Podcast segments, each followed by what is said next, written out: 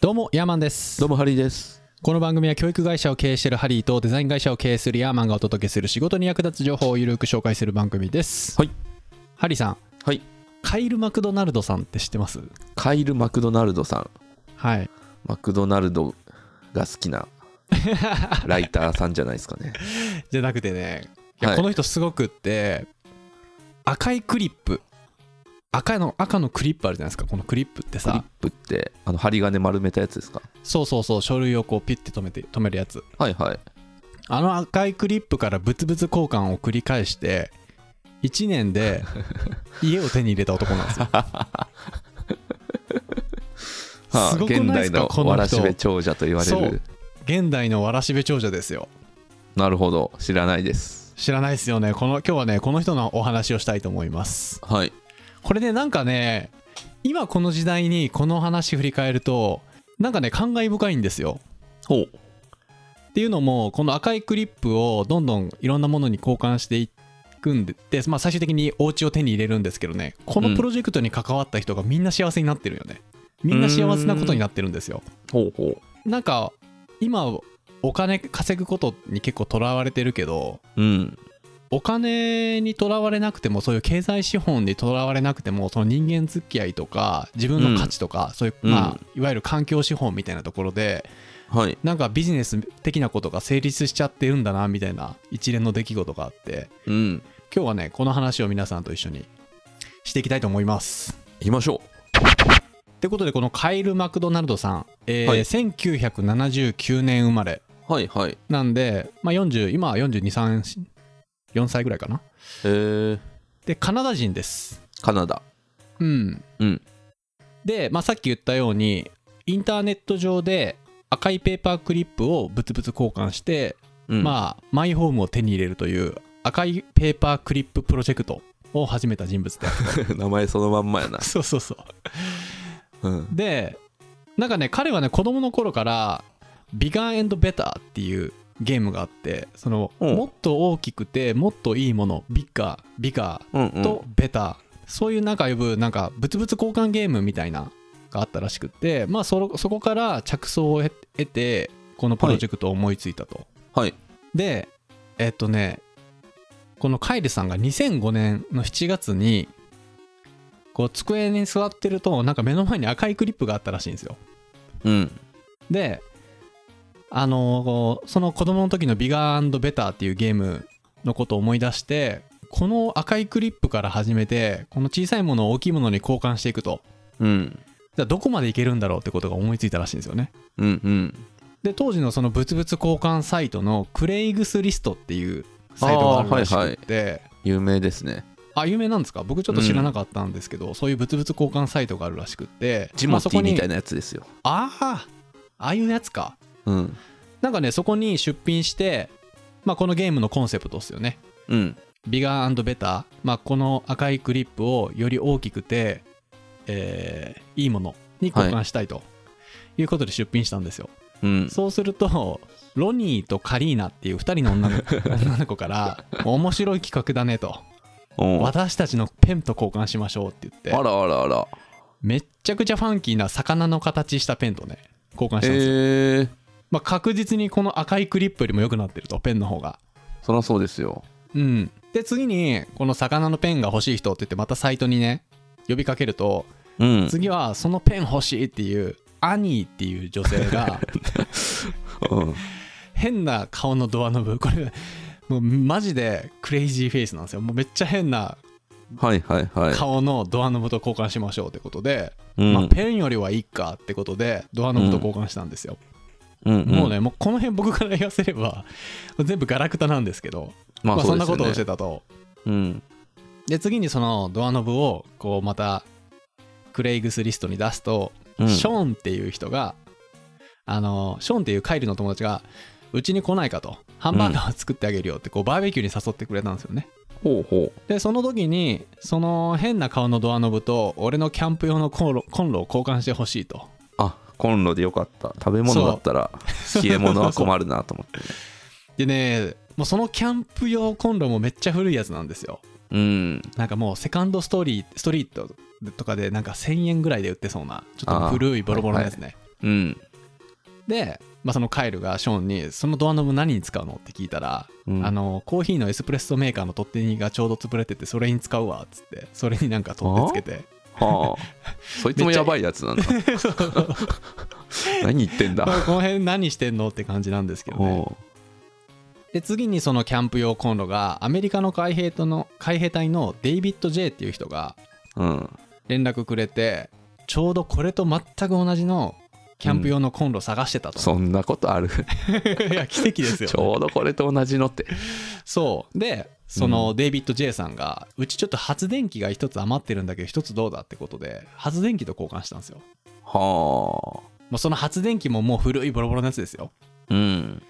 で発電機ってさもう今このご時世なんか電気がないっつって困ってる人なんかいないんでなかなか売れなかったそうなんですけど発電機って見た目が全然ピンときてないですけどね。見たことな発いかも電機ってさよくぐるぐる回すようなやつかな。じゃなくて祭りのたこ焼き屋さんとかさ屋台出してる時にさあブーーって言ってさなんかつないではいはいはい。ああいうなやんかみつんなか。そうそう焼きそば屋さんとかイカ焼き屋さんとかでさあるじゃないですかああれ,、るねですよ、あれの超古いやつへえ、 いらんな、でも赤いクリップから考えるとさ、うんま。だいいっすよねうん。でまあこれがね、、数週間苦戦したらしいんですけど、あなんか数週間。あはいはういん。こう最近まで10代だった人でなんかこの発電機を使って発電したいっていう人が現れて、これがねニューヨークに住んでるマーティン君はい。マーティン君。マーティン君が来てうんこの空のビールダルがあるとビールダルってさ居酒屋とかに行ったらさ30センチの円でさなんなんかボルボトルになってるビールダルわわかるかなえ銀色でのそうそうそうそうはそいうそう、はいはい。その空のビールダルがあるとえ、ゴミじゃないですか。ゴミなんですけ ど粗大ゴミ出せよ。でそれをあの満杯にするとあ、ビールをビールをあ、それなら満話違杯ってにくするるわ。っていう約束と、そのバドワイザーのなんかネオンサイン付きのなんか看板も一緒につけるとああ、はいはい。でそれで発電機と交換しようで悩ん悩んだらしいんですけどまあまだビールの方がいいかとうん。いうことでそのビールダルとネオン付きのバドワイザーのサイン、えーネオンサインボード付きでね交換したんですよね、うんうんでこれをカイルさんはなんかインスタントパーティーセットみたいな感じで打ち出したんですよほうほうほそうすると今度はミシェル・ブレットさんっていう人から連絡があってう。うん。なんかこのケベック州っていう州があるんですけどそこでなんかテレビやラジオに出演してるなんか有名なタレントさんだったらしいんですよねほう。この人が、はい。うん、でこの人がスノーモービルうんうん。雪の上を走るバイクみたいなのあるじゃないめですっかちゃいいじゃないですか。そうまあ私がいくつも持ってるスノーモービルの中でも一番最悪のスノーモービルと交換しましょうって言われたらしいんですよ ねああ。なんかちょっと嫌味ですよねこうんうんうのん俺スノーモービル何台も持ってるよほのいやめでかしもつつそれは正しいですよやっぱそこでちょっと金持ちのブイブイ言わす感じで、レギュレーション違反みたいな感じで、うんいいブランドもののやつ渡されてもさドラマが生まれないじゃないですか 確かにでなんかね当時、まあ、この人カナダに住んでてカナダ人なんでちょうど真冬でスノーボービルっていうのがね需要があったらしくってでタイミング的にもちょうど真冬だったらしいんで結構需要があったらしいんですよねうんうんうんじゃあそうしそんなこんなしてると次にそのスノーライダーズウエストっていうスノーモービル専門の雑誌の編集者から連絡があって、おお交換しようとなぜなんかもうすでにねこのプロジェクトがちょっと話題になりつつあって SNS とかでああそうなんですねうん、で、まあ、うちの雑誌の宣伝にもなるしうんあのスノーモービル扱うんだったらぜひうちの雑誌スノーモービル専門雑誌だからうんよろしく頼むみたいなことでそのスノーモービル雑誌からカナディアンロッキーのペア旅行のチケットと交換します、カナディアンロッキうん、旅はいはい行券だね、旅行券とその古いスノーモービルを交換したとーうんでここでちょっとなんかいろいろあったらしいんですけどなんかそのカイルさんがシンタスっていうユニフォーム会社のなんかロゴの入った T シャツをなんかネタで着て着てたらしいんですよねなんか、うんでそんなこんなんしてるとその赤いクリッププロジェクトも結構話題になってたんでそのユニフォーム会社の社長さんから連絡が来て、その旅行券とうちが持ってるそのシンタスの会社が持ってるトラックと交換しないかと、トラックトラックおやおやおやいいっすよねトラックだといいようんうんでトラックと交換したらしいんですようんえっ、と今度は、えー、とレコーディング会社のブランドンって人からうんそのトラックとレコーディングの契約を交換しないかとレコーディングの契約うんだからレコードを CD を出させてあげるとへえでそれで交換したらしいんですよねトラックとはいはいはいでこのレコーディング会社のブランドンさんって人もなんか古いフォルクスバーゲンで移動してたらしくてトラックが欲しかったらしいん ですよはいはいはで自分で経営してるそのレコーディング会社でそのまあ話題にもなってたしいうんまあこれで誰かの CD を出してもうんまあいいと思ったんでしょうね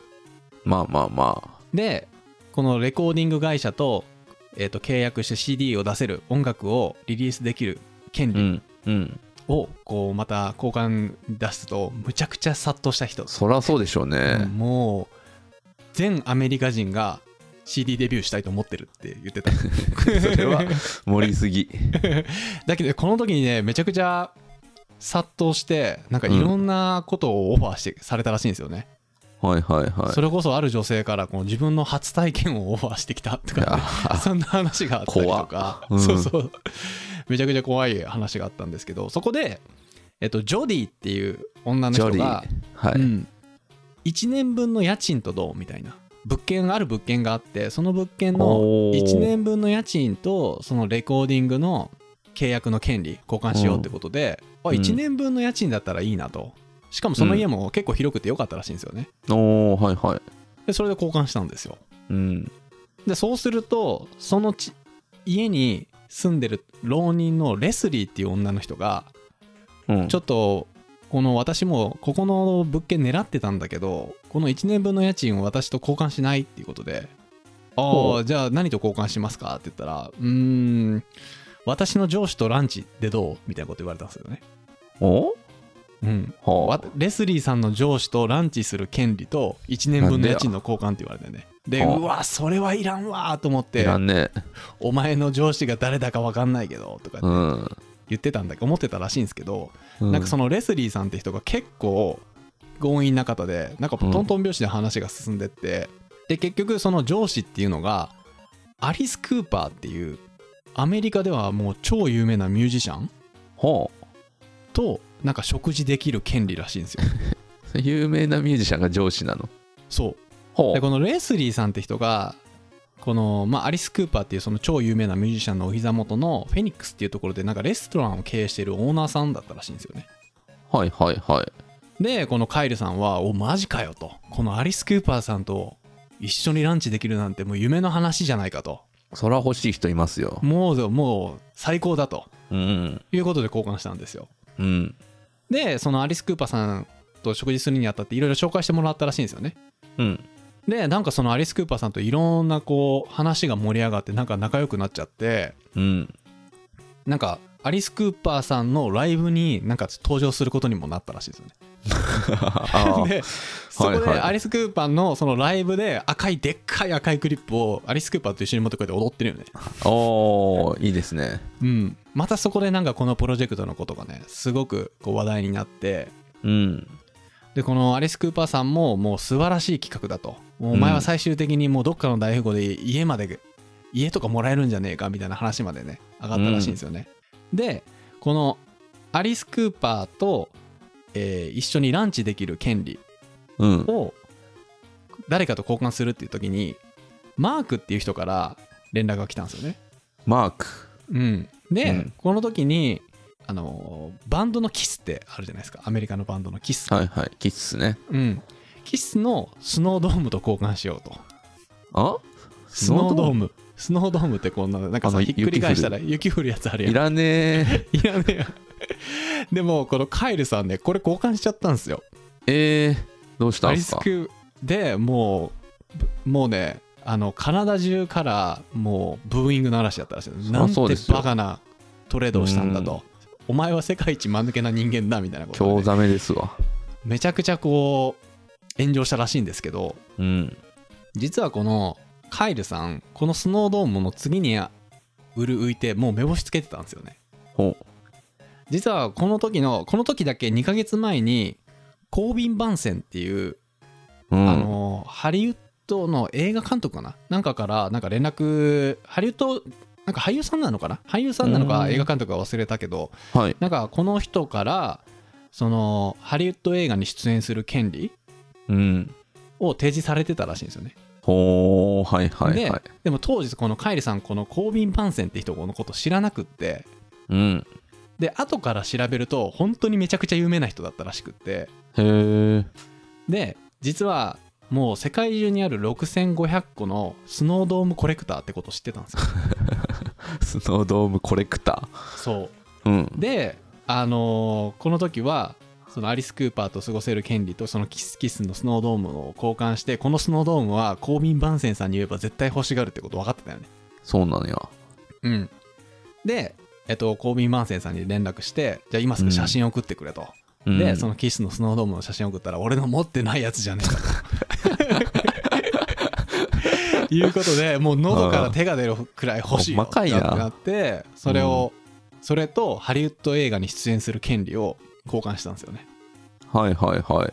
こここまでいったらもうすごくない赤いクリップがさもう1年足らずでハリウッド映画に出演する権利までいったんですよ、うんすごいすごいすごいグレードアップですよねうんで次はこのハリウッド映画に出演する権利をと物々交換するっていう時になんかその州の偉いさんのバートロスって人から連絡があって、まあ、はい君のプロジェクトは素晴らしいと、うんで今町営住宅がちょっと余ってるやつがあるからその住宅と交換するのはどううんっていうことになって、あ家もらえるんだったらもう夢がかもうこのプロジェクトのゴールだっていうことでうんうん交換することになったんですよねはいでそのキリングっていう場所らしいんですけどでそこでもうどうせだったらその家でパーティーしてそのハリウッド映画に出演するオーディションまでやっちゃおうみたいなことで、おおまあ、州の許可も得て、まあ最終的にその州になんか3500人ぐらいの人が訪れてあほそのハリウッド映画に出演する権利のオーディションのパーティーをやったらしいんですよねうへえで最終的にまあリサイクルショップの最低賃金で働いてた超イケメンのノーラン・ハバートっていう男の人おーがそのオーディションで優勝してハリウッド映画にもちゃんと出たとへえいうことでカイリさんは赤いクリップから始めてお家まで手に入れちゃったと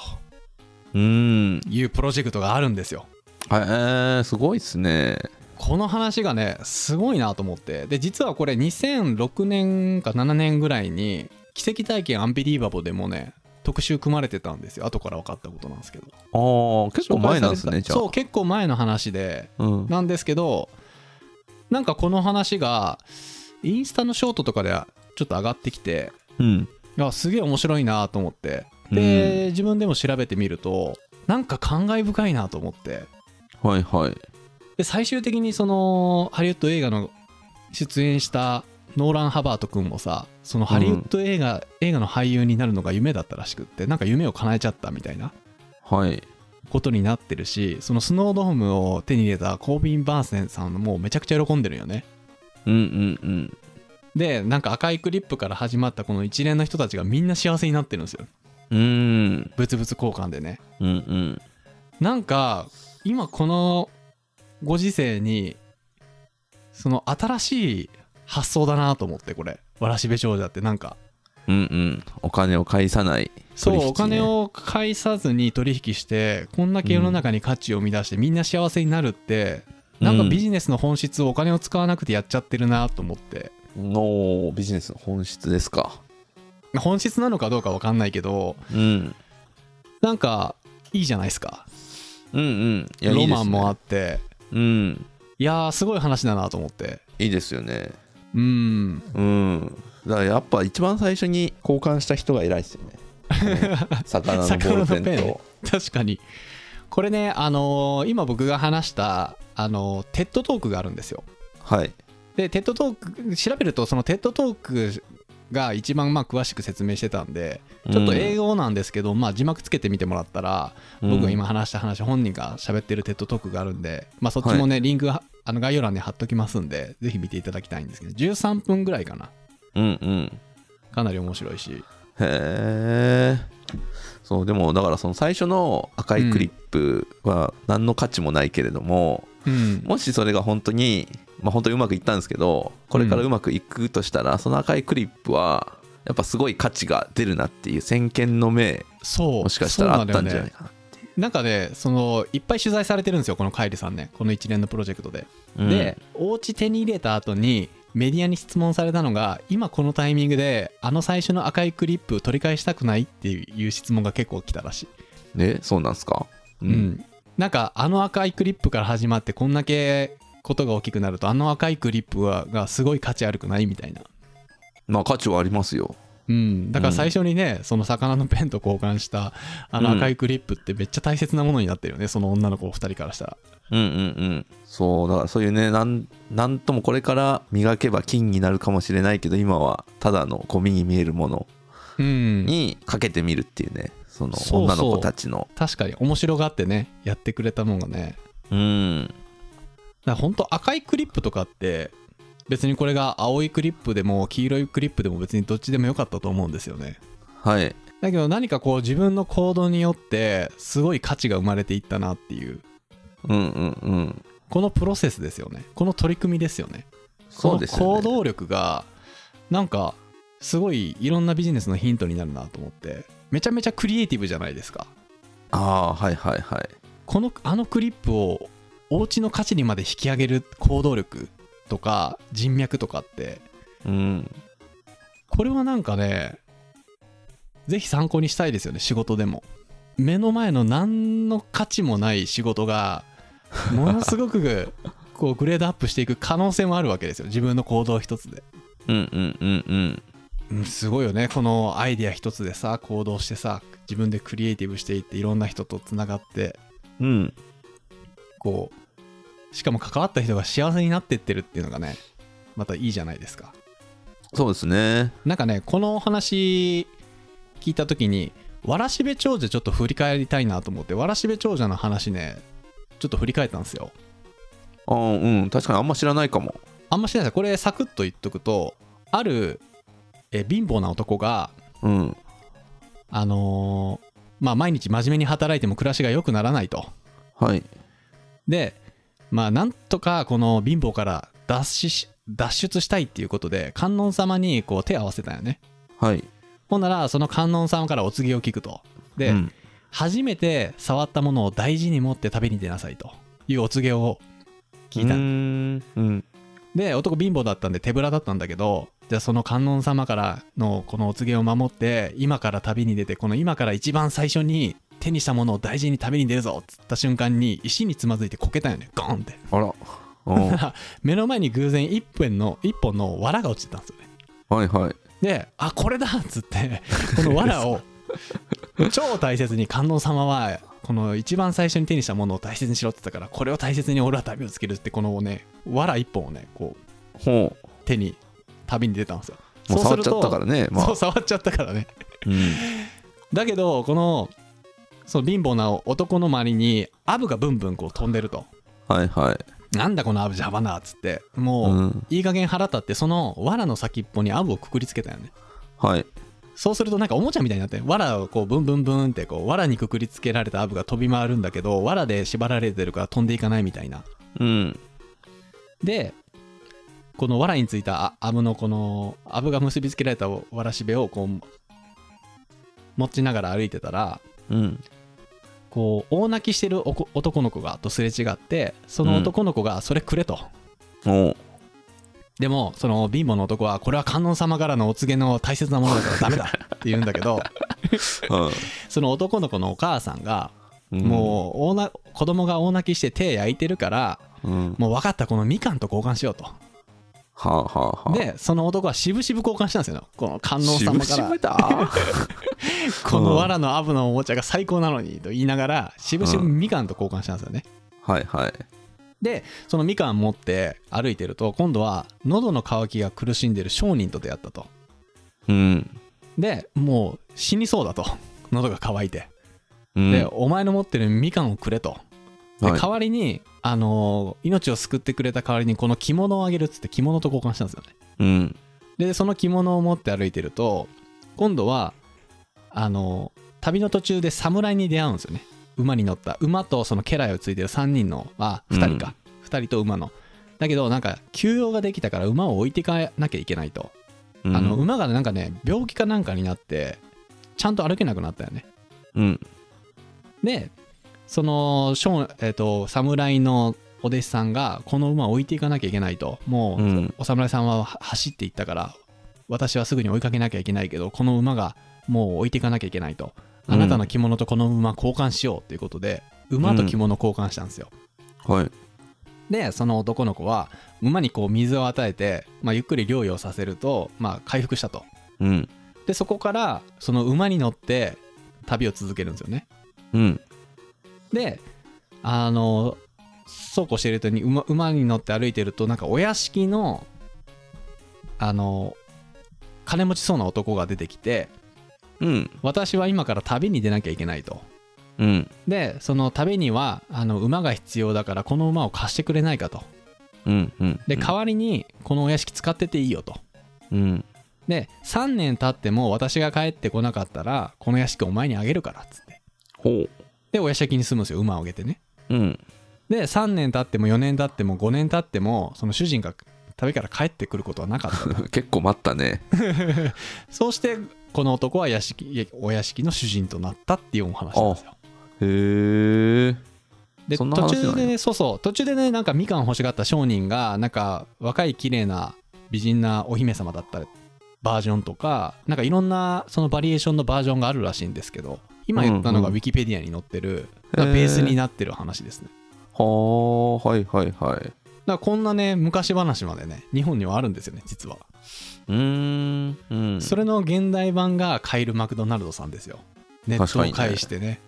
うんいろんなものと交換して、いろんな人と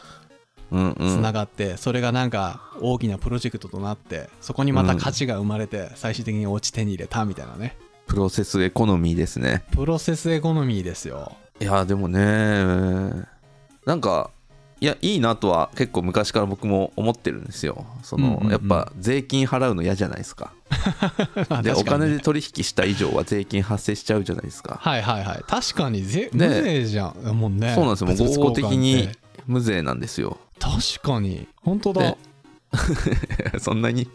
そうだからそれをうん。こうなんとかできないものかなっていうのは考えてたんですけどうんうんうんうん。どうなんだろうあやり方あんのかもしれないですすごいいけいどねなんか富裕層だけのそのブーツブーツ交換サイトとかやるとすごい入りそうだねおーうん税金かからないもんね税金かからないですねあいいアイディアがまた一つそう出だてきからま欲したしねいものがあるときに、うんやっぱ普通に例えばうんなんだろうな手頃ななんか AirPods みたいなものが欲しいなと思ったときにうんうんこうまあ新品で買う中古で買う、うんもらうっていううん選択肢があって、まあやっぱみんな新品を買うあまたはメルカリとかで中古を買うみたいなうん感じなんですけど第3の選択肢もらうっていうのがうんうんうんあるわけなんですよね、常確かにあるけれども、まあ、そこには手段がこの決められた手段がないからうん普通に買うだったらお金払えばそれをもらうっていうのがあるんだけれどももらうは分かんないじゃないですかうんなんでまあみんなやらないけれどもあるだというのをもっと考えようとあー確かにもらうとか交換するとかねどうすれなんばかじゃあもらえるかっていうはいはいはいそこのフローのベクトルがしっかりこれはこれと交換できるみたいなのがさうんまあ、それこそ大根1本30センチの大根1本と20センチの人参3本と交換できるみたいなさそのレートがあればさいけるわけですもんねあー冷凍かどうなんだろうな冷凍まああるんだろうけどなんか定価みたいになるとまたああれですよね確かにいやなんか僕が思ったのは昔読んだ本でうんタイトル忘れちゃったな「紐完全マニュアル」みたいな本があったんですよ紐完全マニュアルはい紐はいってあの要はあのあいつの紐だなっていうこの養われてるはいはいはい状態、おうおうおう紐完全マニュアルみたいな本があって紐完全マニュア ルうんすごい名前だねなんかそこに載ってたのが要は男が女の人にの紐になっていかに暮らしていくかみたいなノウハウが書かれてるんですよ。はいはいはいまああるじゃないですかそういう状況って。あるのあるあるでじゃあその男は、うんまあ、ちょっとある程度余裕のある女の人にどうすれば紐になれるかと考えた時、まずうん絶対に必要なものがあると。うんそれはまず普通免許あ免許がいるの免許がいりますほうほ免許があってばそのお女性の送迎ができますと、ううんうんであとは必ずこう親身になって話を聞きましょうとか、はいはいはい そういうすごいハウツーが載ってるんですよおお確かだいぶ前だからうろ覚えですけどはいはいはだからいそれって要はそのうんお金はその男の人は払ってないんだけれどもちゃんと家と食事を提供してもらえる状況を作るっていうはいはいはいは なんで働かなくても生きていけるっていうことがい載ってへえるんですけどだからそれもただでお金を払わずにうんその第三の選択肢んもらうっていうのをいかにこう実行するかと考えた時にうんうん免許を持っていてそ送迎できるとかちゃんと話を聞く とか、うんなるほどねまあ、いや朝ごはん面白をい作るとかはいはいはいはういんそういうのが提供できればそれだけの価値があるんですよっていうはあ確かにいやこれなんか新しいですねなんかね物々交換物々交換ねしたことあります物々交換なんか大人になって物々交換ってしないっすよねうんなんか企画にしないとやらないですよねやらないっすね僕結構あの友達にいろんなもんあげてるんですよはいはい結構なんだろうテレビとかああの使わなくなっうんうたんテレビいるとか言ってあなんか一方的にあげたりもらったりはあるけどなんか子供のおもちゃとかお互いねにもらうそうないお互いにこれとこれ交換しようっていうのもないよねないですね僕これも10年ぐらい前だと思いますけどなんか本をうん交換する会みたいなのに行ったことがあってはいはいはいはいブクブク交換っていうやつがあってうんうんうんブックとブツブツ交換をかけたああいいねでなんかそれぞれこう本を持ち寄って、この本こういう本でいい本なんですよって言ってうんうん、なうんん、か誰かと交換するっていうその会に来てたはいはいはいはみたいなのやってまあなんかそれなりに面白かったですけどいいやいいっすね物々交換ないな昔はね子供の時はなんかその「ドラゴンボール」のカードとかでさあったこれめんことかもなんかもらったそうわそう交換しようみたいなんでねトレードしてたけどね今の子供たちってどうなんかね、いや全然やってるでしょ、まあやってカーるんドでしょうねとかはやってるしポケカでやってんじゃないですかうんでも面白いよねなんかこのカイル・マクドナルドさんのさ一つ一つのストーリー見てるとうんなんかそこにコミュニケーションが生まれてそこなんですよねやっぱりねえなんかそそこでまた広がってって多分赤いクリップの時からさそんな映画監督とかさレコーディング会社の社長とかとさ出会えるなんて想像もしてなかったと思うんですよねうんなんか物々交換を介してそういう人脈が作れるっていうところにもまた価値がなんかプラスアルファで付加価値として乗っかっていってますよねこれうんうんうんいやいやーいいですねいいですねやりますかー僕らもなんか物々交換しますかじゃあじゃあだから小山さん発信でなんかうんあげますって言ったのを聞いた方がうん欲しいですって言ってくれたら物語が動き出すかもしれな始いで、まするかもしれないねうん、確かに何から始めようかな今目の前にあるものでいいんじゃないですか目の前にあるのはもうあれですねドリンクを置いてるこの「ゲゲゲの鬼太郎」の親父目玉のコーあスターいいやんねいいやんそれこれ音だけだと伝わらないと思うんですけど このえ鬼めっちゃ太郎いいじゃないですかそのれ目玉親父のコースター超可愛くないこれえ欲しいこれからやるかそれは欲しいわはいあまあいいっですてねことでね写真載せとくんで後で写メ撮ってくださいはい、わかりました何かと交換しましょううんご興味ある方はじゃあそれを見てくださはいいはい、ツイッターの DM などで本当にやん のまあでもやってみるかはいはい。ってことでね、まあ、このご時世ね、なかなか物々交物々交換っていうのが馴染みない取引というか、行動というか、なんですけど、あえてね、そういうことやって、赤いクリップから、お家まで手に入れたっていう、現現代版、わらしべ長者もね、いるっていうことで、世界には。うんちょっとね、私たちの感覚っていうかね、マインドも広げて、うんちょっといろいろやっていきましょうということで、はい今回の感想をメールまた Apple Podcast のレビューでお待ちしています2人でコメント欄を全て読んでいますので今後の番組をより良くするためにあなたの感想をお待ちしています本日も最後まで聞いていただきありがとうございますそれではまた来週お会いしましょうさよならさよなら